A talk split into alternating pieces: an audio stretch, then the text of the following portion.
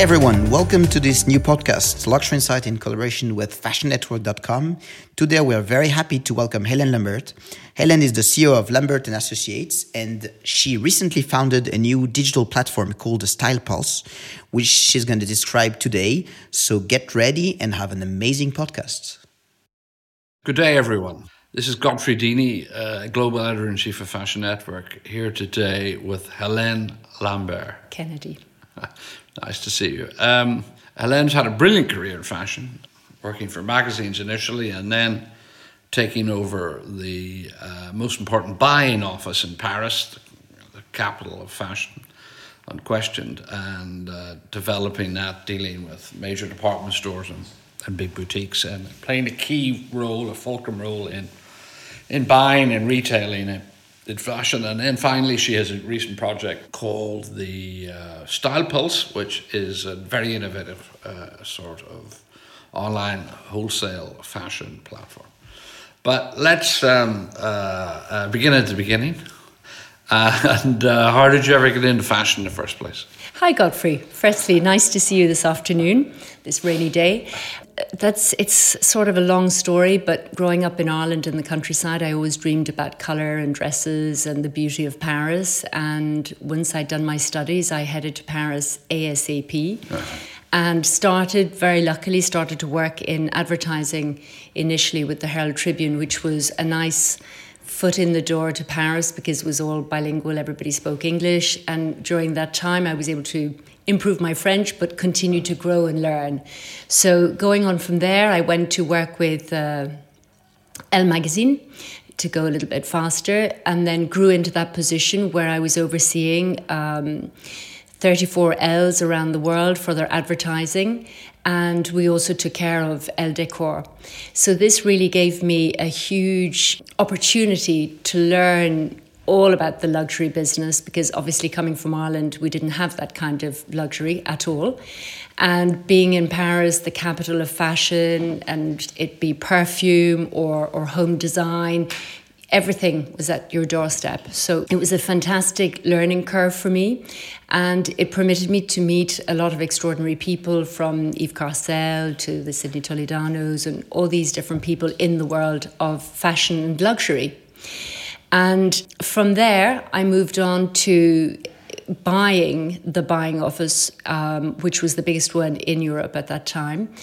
And it had offices in Paris, London, Milan, and Florence, and a small office in New York.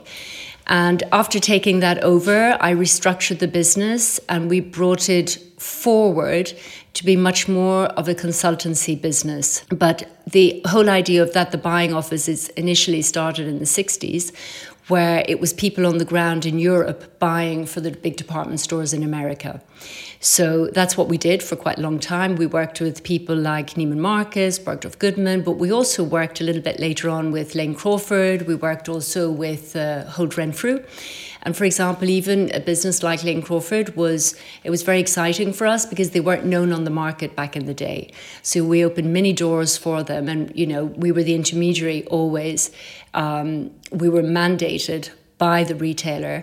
But in fact, we were sourcing and finding new product, new exciting product that would work well for our customers. So we did that across all um, categories. So from fashion to niche beauty products, perfume products, uh, accessories, of course, and then some home design and jewelry and epicure. So it was quite it was quite a, an interesting time because you know, it be the, the United States or Canada, everybody was still coming to Europe looking for newness and looking for luxury because luxury is really born and brought up here. So that was quite an interesting time for us. And with me, I had quite a team of experts that were very interesting young young people that worked in all of the offices. Well, just say, when you say you were buying for them, well, you weren't placing the orders? Exactly. No, we weren't actually placing the orders, but we were doing all the sourcing for them in advance. And then once they placed the order, we would we would actually we could actually negotiate for them as well. But once they placed the order, we could actually do all the follow up once the orders were placed mm-hmm. to getting the freight forwarder and having it in their stores a few weeks later or, or, weeks later once the manufacturing was actually done. Did you ever have an idea or calculation of how much people spent through your office in, in Paris? At one in stage, any given year or yeah, season, yeah. or- At one stage, we had probably 150 million going through the office wholesale. So if you multiply that by the markup, it was quite a lot of money, and it was it was yeah, it was really it was really exciting. We really had a value on the market from that point So of view. So you were kind of the eyes and ears of the Of those big department stores. when they they were uh, the biggest buyers in the world. Absolutely, absolutely. And for example, um, Alaïa went through our office back in the day, Christian Louboutin, um, you know, all of those people that became extremely well known around the world and may, may not have been as known in France at the time, but became became really famous when they hit the, the other side of the world. Uh, did um, and did you feel that part of your remit was to s- discover people for these?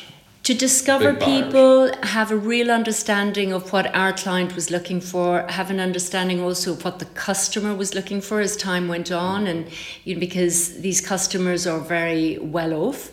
And their their wishes change quite easily, but they're mainly a luxury customer, and they're usually people that will spend a lot of money and, and across the board. It won't just be fashion; it'll be jewelry, it'll be home, it'll be everything. So it's very high end. We've seen how the whole industry changed with the internet.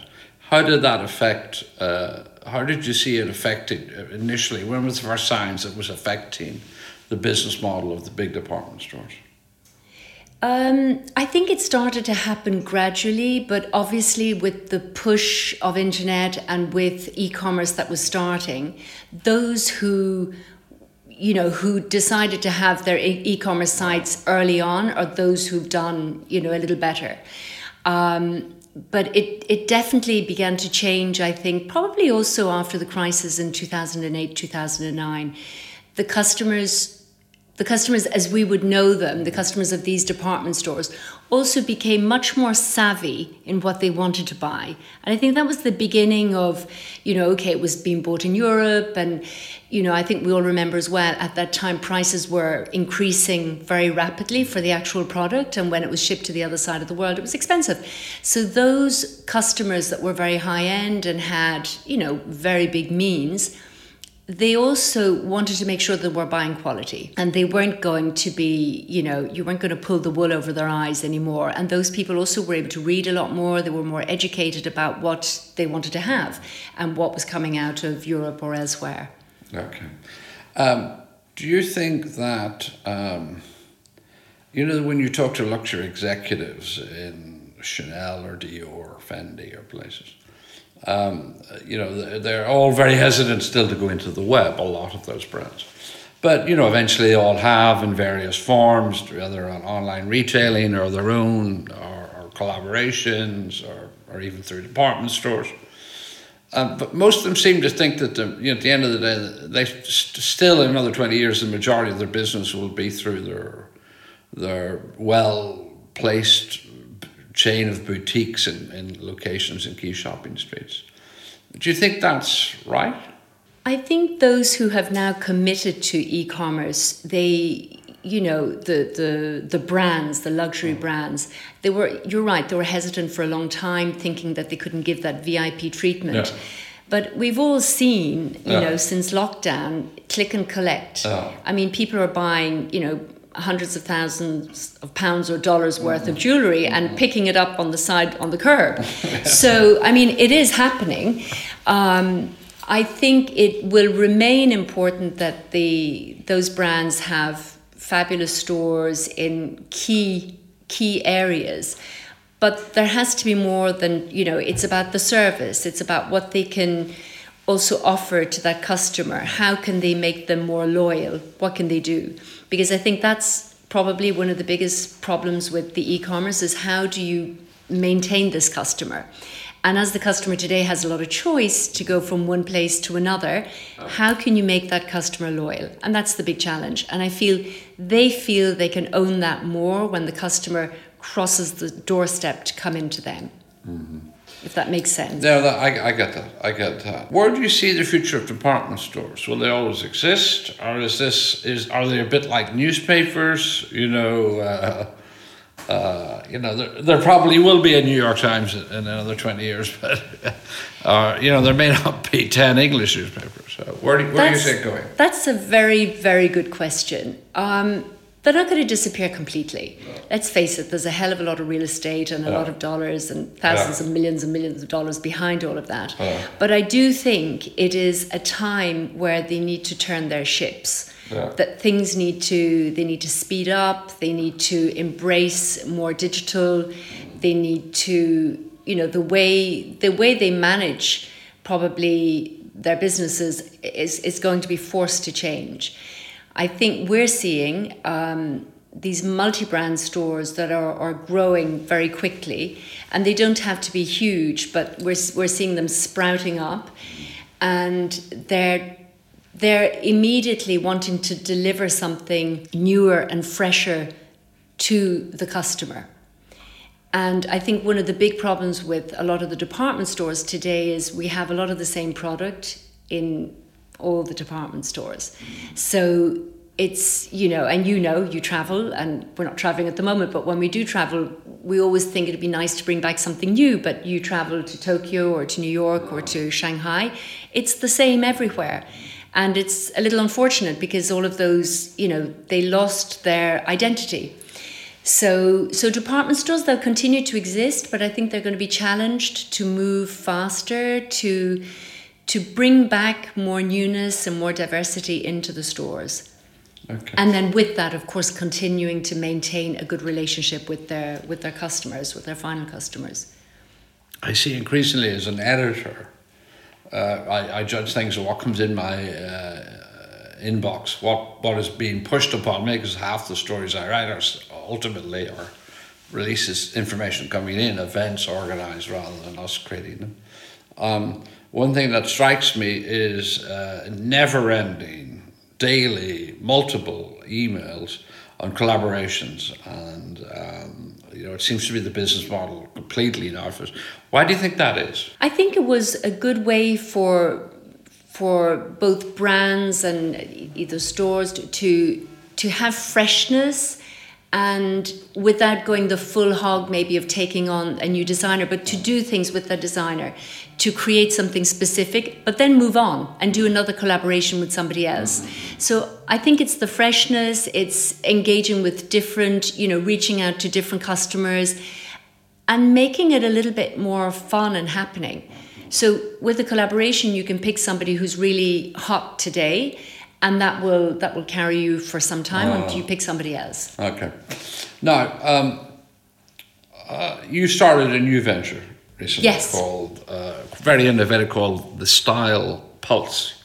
Tell us about that. Okay, the Style Pulse that has been you know in our minds already for probably three years. We've been working on it for two and a half, and we opened this summer. So the Style Pulse is actually a tool for buyers, retailers, a global sourcing tool.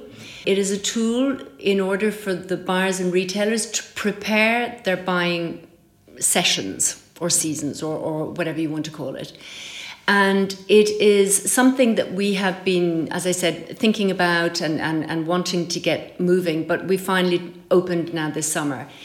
Um, I think what was very important is it's more or less doing what we were doing it, but making it digital and opening up to a lot more stores around the world um, with that i think what's important is that it's subscription based so the retailer buys in it's quite confidential we have today 4500 brands on our database and that's across the board. So it's all categories that we we have been working with in the past. We continue to work with. So it'd be fashion, home design, epicure, jewelry, women's wear, men's wear, and children's. So so as I said, we've you know four thousand five hundred brands today, and the buyer can come on there and find newness, freshness he can control what he sees. He can have a good control of the work he wants to do with a vendor. Um, I think also what's important is the brands that we have selected, we have curated, do not pay to be on our site. This is where we differentiate from other sites, Like, for there, example. for instance, there's that site, JOOR. Yes. is like- So the site JOOR would be more the back end of the business. It's once the buyer has actually, once they do the buy and they complete their orders, that goes, it's more technological JOOR. Where, whereas ours, the Style Pulse, is really showing the newness, having something that's very easy to navigate, something that's quite aesthetically beautiful for the buyer. And he can also really get a good a good understanding of the identity of this vendor that we have picked, this designer that we've picked. So they also have the possibility of downloading the line sheets. They have the possibility of seeing the latest lookbooks, and that's something obviously that is updated every few months once there's a new collection. So all the pricing is up there, and something that's important, very important, is that we give our take on the site. So each brand that we have, we give our idea why we picked them, what's the best thing about them, if they're sustainable or not. Then we also give the pricing, which is wholesale. We give the list of stockists. So all of that really permits the buyer to be ready when they go into market. Uh, why do you think it'll work? I think it'll work because today I think we all see there's so many brands out there. There's so many. There's a sea of brands, and this really helps the the buyers to have an edited. What can I say? An edited choice. This is what we've always prided ourselves on. We've always been finding brands that will correspond to retailers. So it is really our DNA. That's what we do best. And I think with that we have we have the know-how. We have the know-how to do that.